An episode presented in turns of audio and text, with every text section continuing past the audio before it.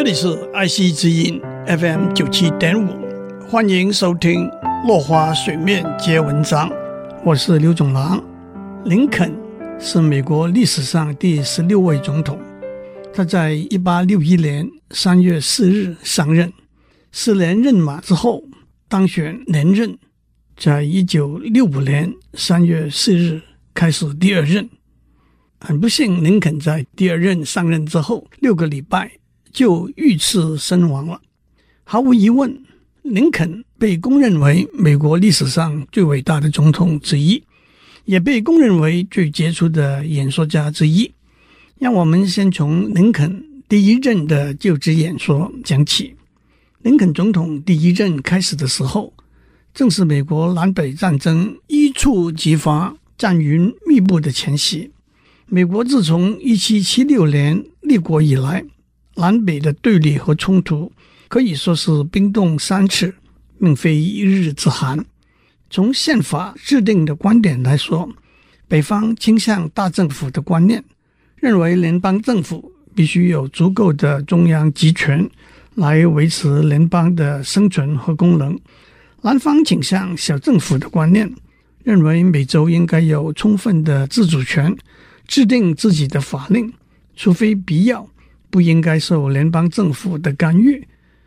从经济规模的观点来说，北方朝着工业制造的方向发展，南方却还是以农业为主，有许多大大小小的田庄。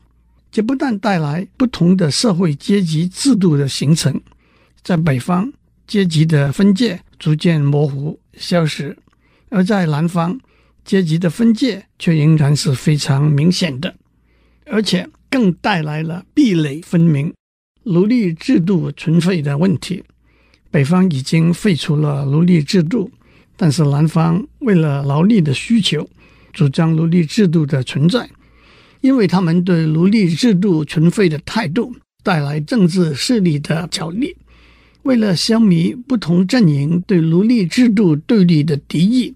联邦政府在一八五零年通过了五个在历史上被称为“一八五零年的折中法案”，目的就是在避免分裂和内战的发生。但是这个不稳定的状态拖了十年。一八六零年十一月六日，共和党候选人林肯以低于百分之四十的选票总数当选为第十九任总统。让我打一个岔。指出，美国总统的选举制度并不是一人一票的直接民选制度，细节我就不在这里讲了。林肯竞选的政纲反对奴隶制度的扩张，因此他的当选就成为南北战争直接的导火线。林肯当选后一个多月，南卡罗来纳州 （South Carolina） 宣布脱离联邦政府。接下来，在一八六一年三月四日，林肯就职以前，一共有七个州脱离联邦政府，成立南方邦联政府。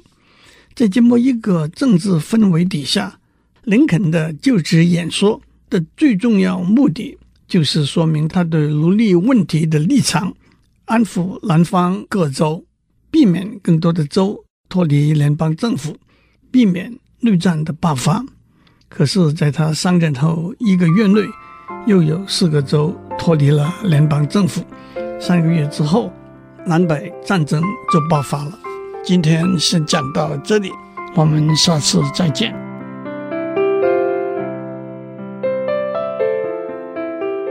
以上内容由台达电子文教基金会赞助播出。